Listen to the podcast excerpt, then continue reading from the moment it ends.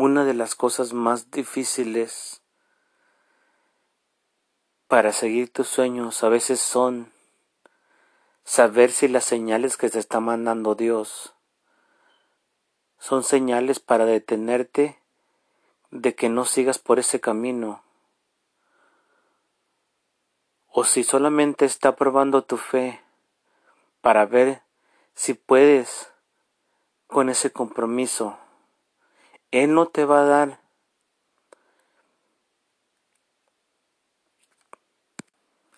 Él no te va a dar pruebas más grandes sin saber que antes tú puedes pasarlas, pero con la fe.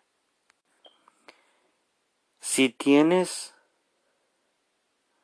más razones que las excusas, créeme que tú puedes lograr hacerlo.